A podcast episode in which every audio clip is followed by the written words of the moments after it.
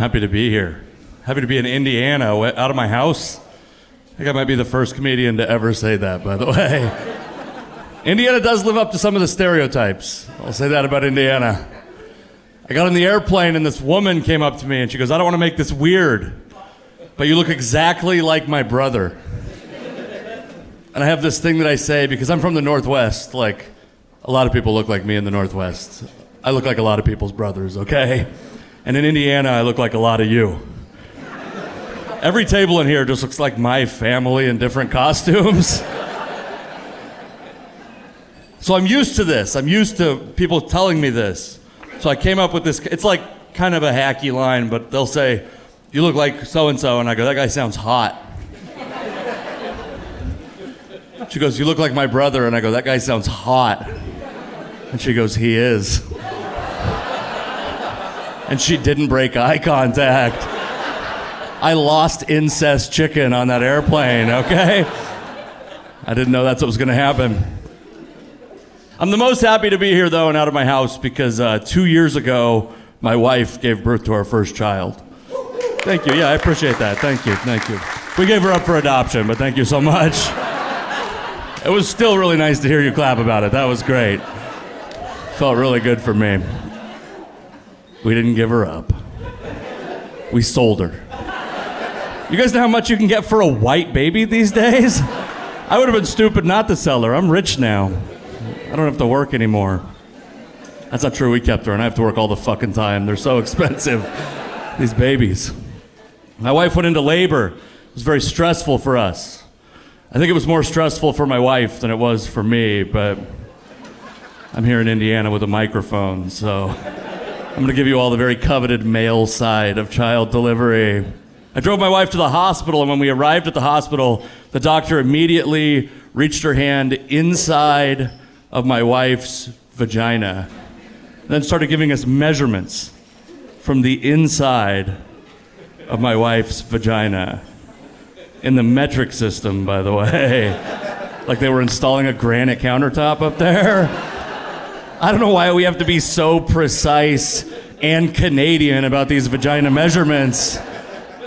And then she tells all the nurses in the room, she goes, uh, seven centimeters dilated, 80% effaced. She walks out into the hallway. She tells all of her friends out there. She goes, room four, seven centimeters dilated, 80% effaced. And I send one picture of my wife's vagina to one of my friends, and I'm an asshole? What is she just making the rules up as she goes? That doesn't seem fair. It was a blurry picture. When it came time for my wife to push, the doctor looked at me and she goes, Hey, Casey, grab a leg. And I go, Oh, fuck. Did we fill the paperwork out wrong? Because we have medical insurance. And I didn't read it closely, but I thought it covered personnel for both legs. I don't think I'm qualified for this job. I don't want to do this. And so I grabbed a leg. I was fucking great, by the way. I was like the Michael Jordan of holding that leg. But nobody cared. My wife had a mostly complication free childbirth. She gets done, they dump a bucket of Gatorade on her or whatever they do. At the end, I wasn't paying close attention. And Michael Jordan's sitting on the bench. Nobody gives a shit. I didn't even get a pat on the back, okay? They didn't even let me hold the trophy for a while. She did have a mostly complication free childbirth, but she was in labor for 20 hours. I know, that's a long time. And by the time she gave birth to our daughter, we had actually been awake for 36 straight hours. And when, when they finally let us sleep, they had finished all the tests on our daughter. We had been awake for 48 straight hours. And I remember that night very vividly because I was emotionally and physically exhausted, but also somehow more emotionally full than I've ever been in my entire life. And I'm looking down at my daughter in the bassinet, and it, life feels so fragile that first night. And I'm staring down at this person who just a couple hours ago, I didn't know who she was. And now I know that I'm going to love her for the rest of my life. And that night, I woke up every 15 minutes just to make sure my daughter was still alive. And then last night, I was home. I woke up every 15 minutes because she wouldn't stop fucking reminding us that she's still alive. They're so fucking annoying, these kids. I didn't know she was to be this annoying. I'm not naive. I knew she'd be annoying, but what to expect when you're expecting should start with they're to be really fucking annoying for a long time. longer than you think. Buckle up. And they're stupid. Did you guys know that? No one told me that. I didn't know that every baby was stupid, but I have definitive proof now, okay? This might not be popular in this room, but every baby is stupid. You were all stupid babies, every one of you. I was a stupid baby. Einstein was a stupid baby. You might have babies at home, and they're miracles, but they're fucking morons, okay? they have markers of intelligence for babies, and they're complete bullshit. Like, my daughter smiled one month before developmentally a child is supposed to be able to smile. My wife and I looked at each other and we go, oh my God, she's a genius.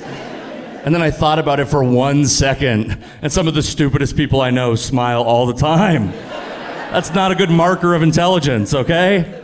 My daughter has this like ever expanding vocabulary. Every week I get home and my daughter has learned dozens of new words. It's inspiring, it's beautiful, it's amazing. But also every week I catch my daughter trying to eat water with a fork. This is not a fucking genius, okay? And it's not just my daughter, it's your kids too. And this is how I know.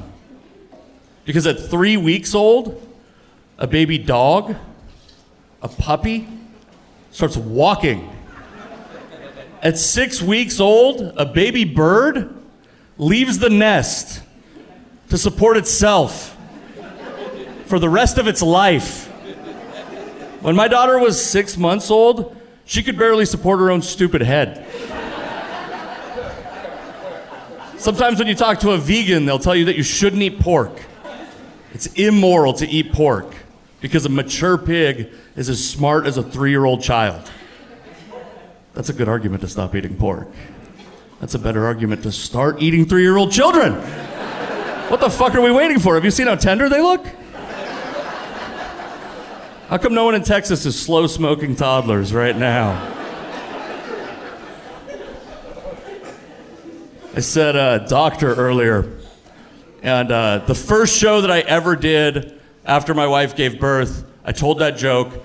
And when I said doctor, a woman in the audience yelled out. She goes, midwife. And I was like, no, doctor. And she goes, no, midwife. And I go, no, doctor. She goes, no, midwife. I go, listen, lady, shut the fuck up. I don't care. If I say midwife, it doesn't change the joke. I'll say midwife. Just please stop talking during this comedy show. And then she approached me after the show, this very woman. And it turns out that she was the midwife that delivered our daughter.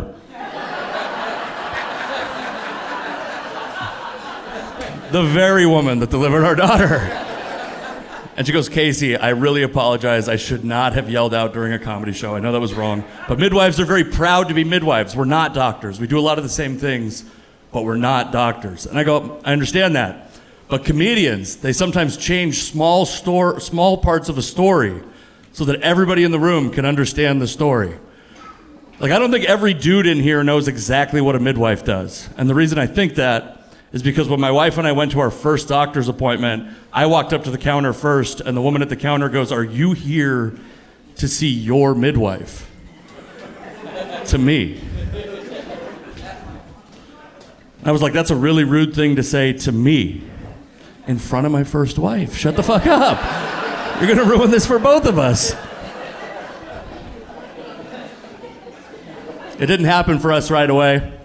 Uh, I was trying to get my wife pregnant for three years, which I can tell by your reaction is too long. Not a support group, I get that now. three years is a long time, and that's hard on a couple, and we're not stronger than other couples. It was hard on us also.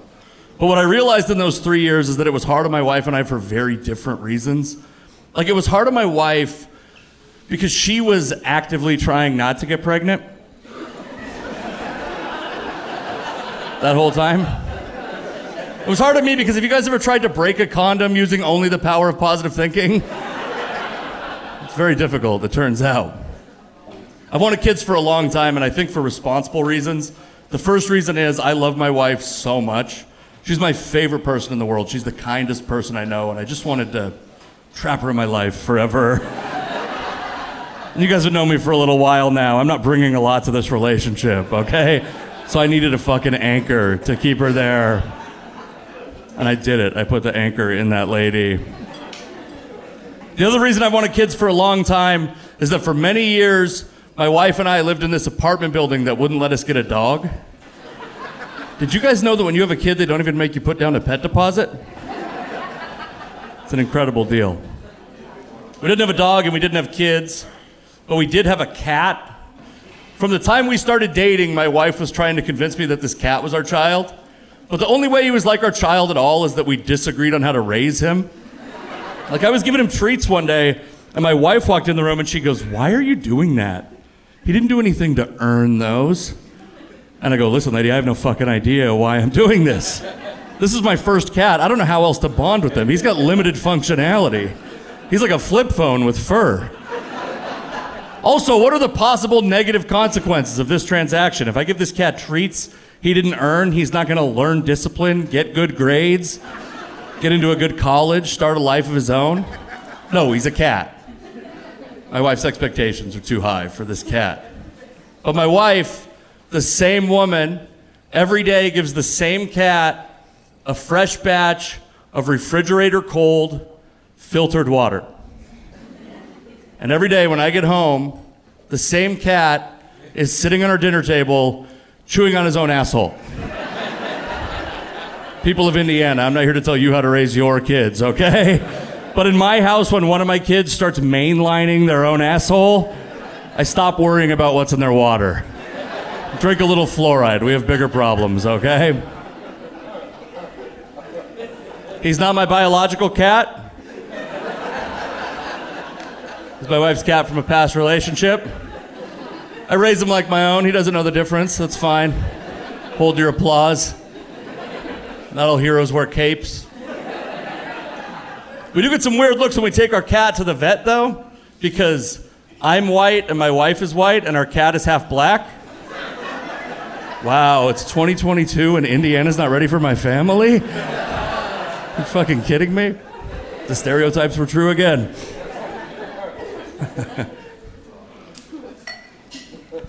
We actually did. Um, we did get a dog a couple years ago.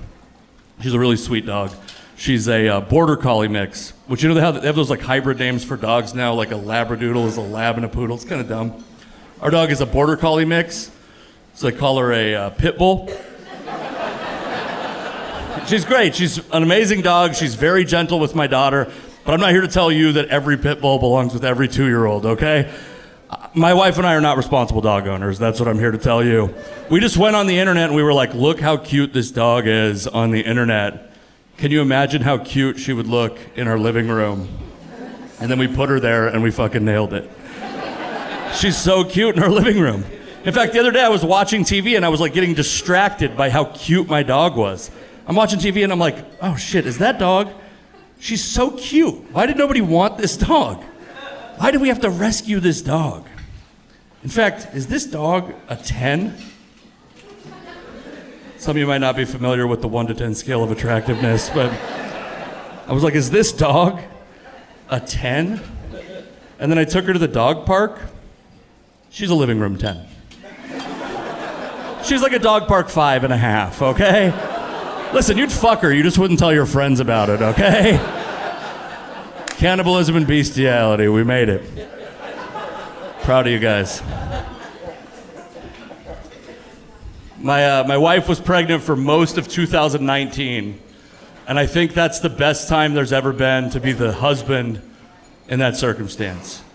Because before that, you had to buy a bunch of embarrassing shit as a man if you cared for your partner at all, and I got to buy all that shit on Amazon. I never had to make eye contact with a high school senior at a drugstore that grew up in my town. You know what I mean? Because when you bring, the, I bought all the pregnancy tests on Amazon. When you bring the first pregnancy test to a drugstore counter, that 18 year old is not an empathetic figure in your life. All he's imagining is that if his girlfriend had to take that test, he might not get to go to college, okay? When you bring the sixth pregnancy test to that same drugstore counter, that high school senior is like, Do you have a single fucking sperm in your body? What is wrong with you? Stop coming in here and start coming in your wife. You're doing this all wrong. I bought a sperm count test on Amazon for this joke. It was $35. I do not recommend it. I mean, it works. It said I have sperm and now I have a baby. That's a pretty good A to B test, okay? But you take for granted, like, I bought it and I was like, I'm gonna save so much money and embarrassment not going to a fertility clinic. And I saved exclusively money and no embarrassment at all. Because you take for granted everything they do for you at a fertility clinic, that when you do it at home, you have to do it yourself, okay? Like, the test starts out exactly the same I'm jerking off into a cup. And I'm great at that, by the way. I've been practicing my whole life for that part of the test, okay? But at a fertility clinic, I run very little risk of my wife walking in on me administering the test at our dining table.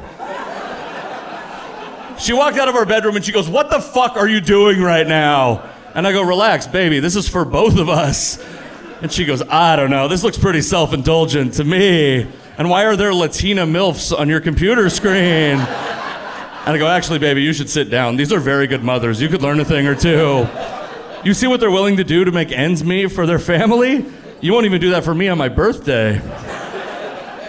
And then after that, that's where the similarities end. Like, at a fertility clinic, a nurse or a janitor comes in, they collect your jar of cum, and then they shuttle it off from testing station to testing station. At a fertility clinic for one day, you're like the king of ejaculation.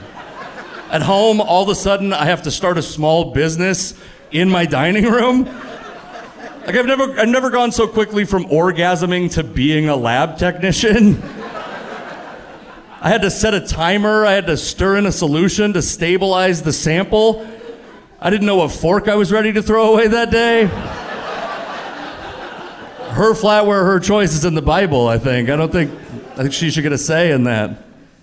I don't know. I just haven't done science with an erection since middle school. I'm still no good at it. That's. I told one of my friends, my wife and I were trying to have a kid, and he goes, uh, "Oh, gross." And I was like, "Why would you say gross?" And he goes, "I don't know, man. It just feels to me like when a married couple announces they're trying to have a kid, it's like you guys are just bragging to the world that you two are fucking a lot." Which that's not exciting to me. Like, I've had dinner with that lady, and I go, first off, I have bad news about the dining table." We actually had to burn it to the ground a couple weeks ago. And he goes, Yeah, if you're cheating, tell me the story, but otherwise, I don't want to hear about your boring married sex. Because that's, my friend thinks about sex the way that a single person thinks about sex. For him, sex is spontaneous, passionate sex that he wants to have every single time. When you're trying to have a kid, that is not what sex is like, okay? When we were trying to have a kid, it was like like I was a surgical assistant and my wife was the lead surgeon. And I've been late to every surgery for weeks. And she's noting in my performance review, by the way. She's been very vocal with the higher ups. They're considering making a change at the position, actually. But I happen to have the only scalpel in the hospital. At least I hope I have the only scalpel in the hospital. So there's a lot of pressure on a man to perform sexually through that process. And I turned to performance enhancing drugs, erectile dysfunction medication. You could buy that online too, by the way. I bought the pills and I told that same friend about it. I was like, I bought these pills online. And he goes, Oh, dude, you're in your 30s and your dick already doesn't work? And I was like, Oh my God, you were out of the running for Godfather. You are not a good friend. And I was like, no, my dick works. I just need my dick to work harder. Like, my dick works like it has job security. I need my dick to work like he's a college intern. And he's the first one in his family to go to college. And if he doesn't graduate and get a job, his parents are gonna lose their house. My dick works like it has seniority in a labor union. Like my dick works like it has a gray beard and a bad attitude. He's been driving a forklift for 35 years. Every time I ask my dick to work overtime, he's like, I'm just here to double dip on my pension, motherfucker. Get out of my face.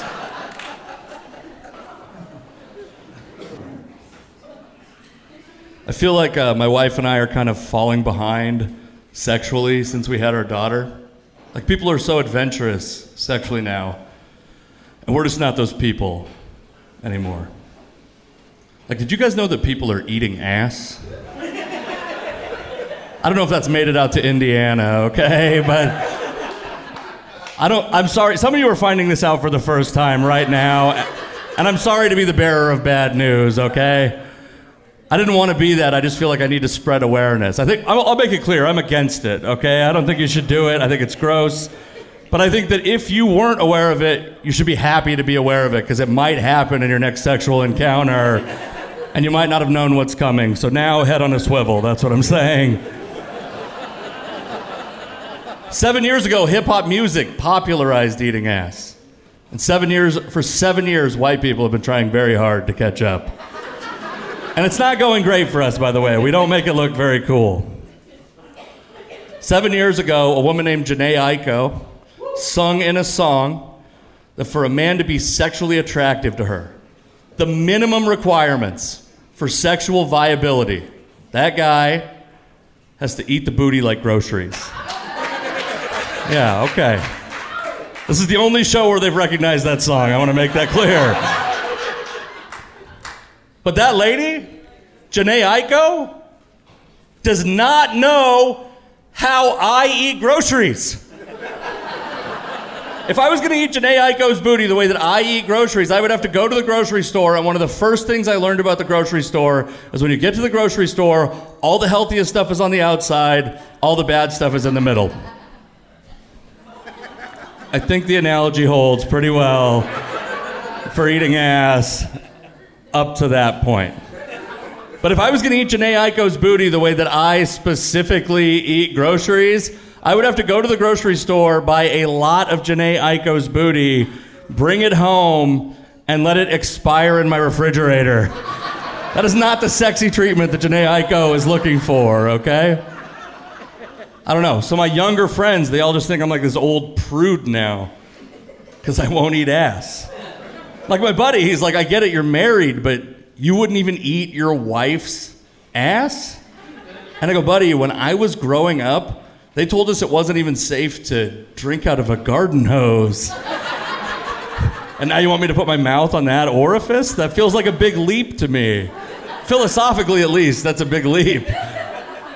And he goes, Fine, Case, you wouldn't eat your wife's ass. That's a personal taste thing. I could respect that. But you wouldn't let your wife eat your ass?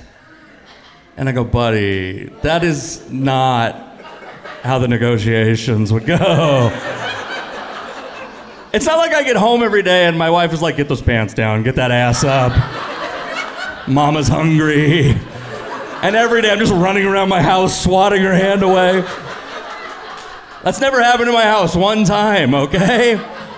And what this guy doesn't realize is that my wife is a very picky eater. It took me seven years to get my wife to try sushi, okay? I'm not getting her mouth on my ass in one conversation. And it's not like this is a certified organic, free range, cage free, sustainably farmed ass, okay? This is chocked full of preservatives, genetically modified, factory farmed ass.